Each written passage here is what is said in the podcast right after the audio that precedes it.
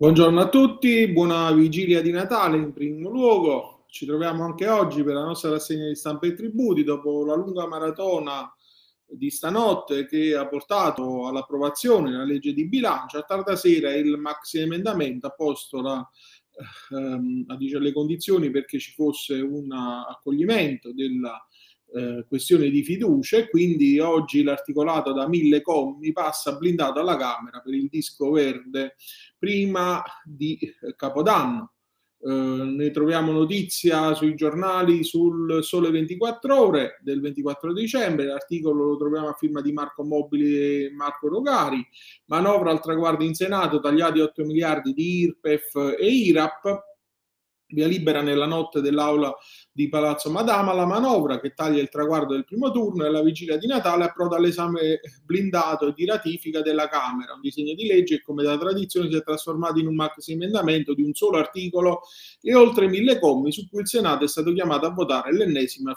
fiducia, susseguirsi quasi infinito di rinvii e rimandi legislativi accompagnato da una miriade di micromisure e mini finanziamenti anche di poche migliaia di euro porta con sé un taglio di tasse da 8 miliardi per dipendenti, pensionati e autonomi una riforma annunciata dagli ammortizzatori sociali, il rifinanziamento del reddito di cittadinanza e l'innalzamento della soglia minima per le pensioni anticipate con l'addio a quota 100 e il passaggio a quota 102 anche se per soli 12 mesi, ma anche la manovra delle villette super bonus per il lungo braccio di ferro tra maggioranza e governo sui troppi vincoli introdotti dal DDL per limitare l'impatto sui conti pubblici e sui meccanismi ormai collaudati di frode che hanno portato ieri la Procura di Roma a disporre sequestri per 1250 miliardi di crediti inesistenti.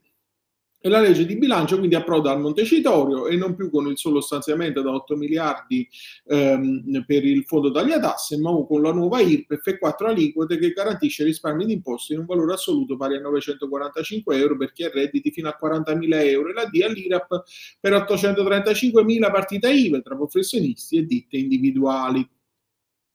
Con la nuova IRPEF cambia anche la curva delle detrazioni che manda in soffitta il bonus Renzi Gualtieri di 100 euro, ma solo per chi ha redditi superiori ai 15.000 euro. Fino a quella soglia restano i 1.200 annuali eh, per evitare l'effetto incapienza e tra i 15.000 e i 28.000 euro invece i contribuenti dal 1 gennaio 2022 dovranno farsi i conti con le detrazioni fiscali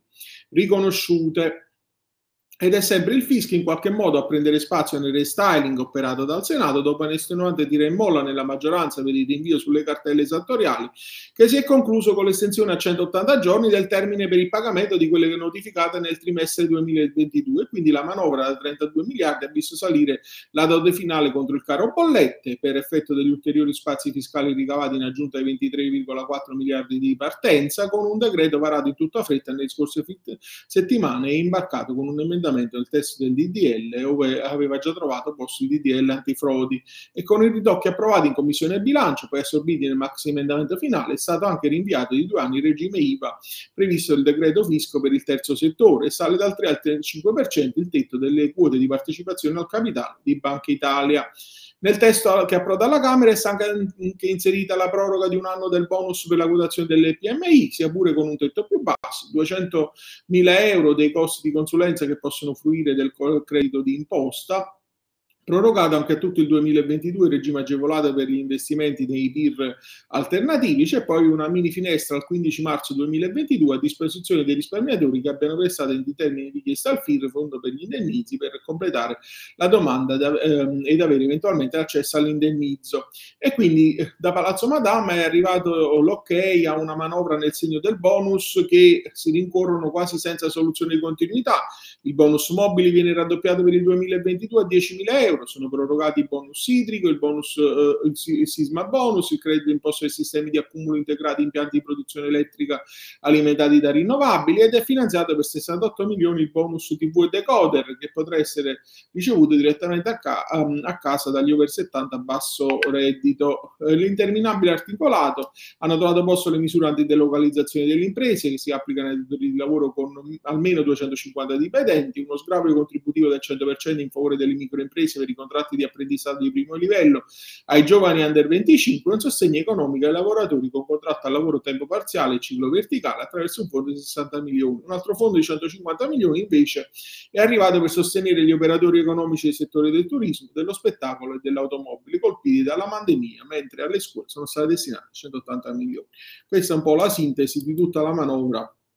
che poi nei prossimi giorni avremo modo di approfondire in maniera più eh, diciamo eh, puntuale. Eh, per quanto riguarda più strettamente nostre, eh, i nostri interessi, eh, Marco Mobili e Gianni Parente ci parlano della parte dell'addiallaggio con la riforma Draghi. Ehm,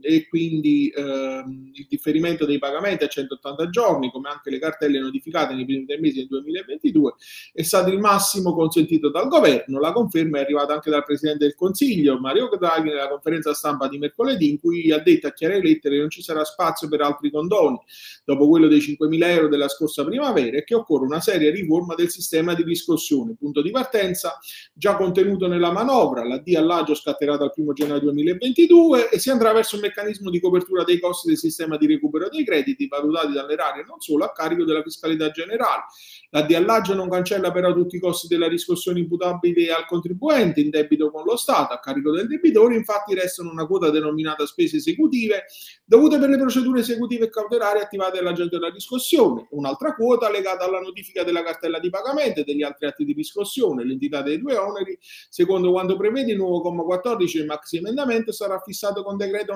non regolamentare del Ministro dell'Economia e delle Finanze che individua anche le tipologie di spese oggetto di rimborso.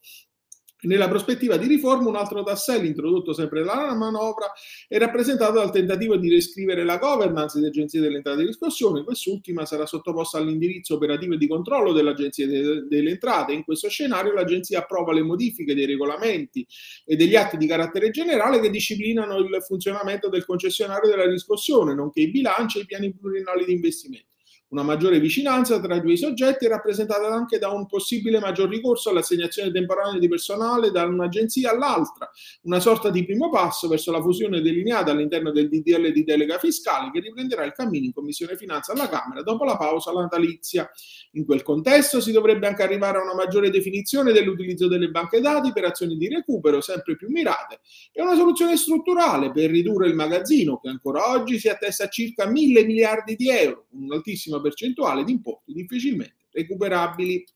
Per quanto riguarda il processo tributario, nel mille proroghe trova spazio eh, la il rinvio fino a marzo 2022 delle udienze da remoto. Cristina Bartelli ce lo racconta su Italia Oggi, udienze tributarie, arriva la proroga per eh, le udienze da remoto fino al 31 marzo 2022, il regime di aiuti è prorogato fino al 30 giugno 2022, le assemblee societarie potranno continuare a svolgersi in modalità da remoto, mentre per i buoni a termine è previsto il rimborso della struttura che ha emesso fattura entro il 120 giorni da erogazione. Questi sono i principali interventi di proroga dei termini del consueto decreto legge di fine anno approvato ieri dal Consiglio dei Ministri in un provvedimento che si compone di 25 articoli e le disposizioni vanno mh, mm, nei campi più diversificati dalla giustizia all'estensione del Golden Power per il 2022 alle proroghe naturalmente in materia di salute.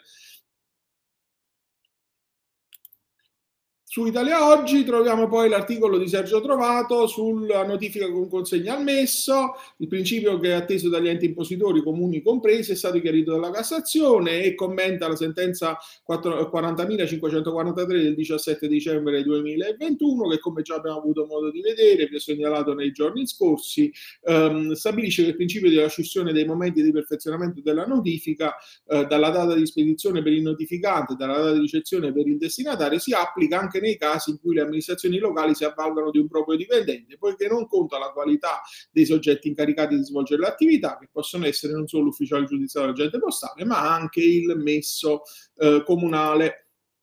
sull'ultimo articolo che troviamo oggi è sul canone unico e le novità nella manovra dove il passaggio in Senato confermano ancora gli esoneri per il canone unico. Ai comuni 82,5 milioni di ristori. L'articolo lo troviamo a firma di Matteo Barbero e Francesco Cerisano prorogato al 31 marzo l'esonero del pagamento del canone unico patrimoniale che è sostituito TOSAP e COSAP. Ne beneficiano i titolari di concessioni di utilizzo di suono pubbliche e di autorizzazioni per il commercio su aree pubbliche che sempre fino al 31 marzo potranno installare strutture amovibili su vie, piazze, strade e altri spazi aperti per assicurare il rispetto delle misure di distanziamento richieste dal Covid e quindi per ristorare i comuni dei mancati introiti viene istituito un fondo di 82,5 milioni che saranno dipartiti con decreto entro il 30 giugno. La novità è stata inserita negli emendamenti alla manovra 2022 approvata ieri in Senato e nel passaggio a Palazzo Madama la legge di bilancio è intervenuta nel ripiano di disavanzo dei comuni metropolitani ha previsto un contributo di rifinanziamento allo sviluppo delle funzioni fondamentali di area vasta,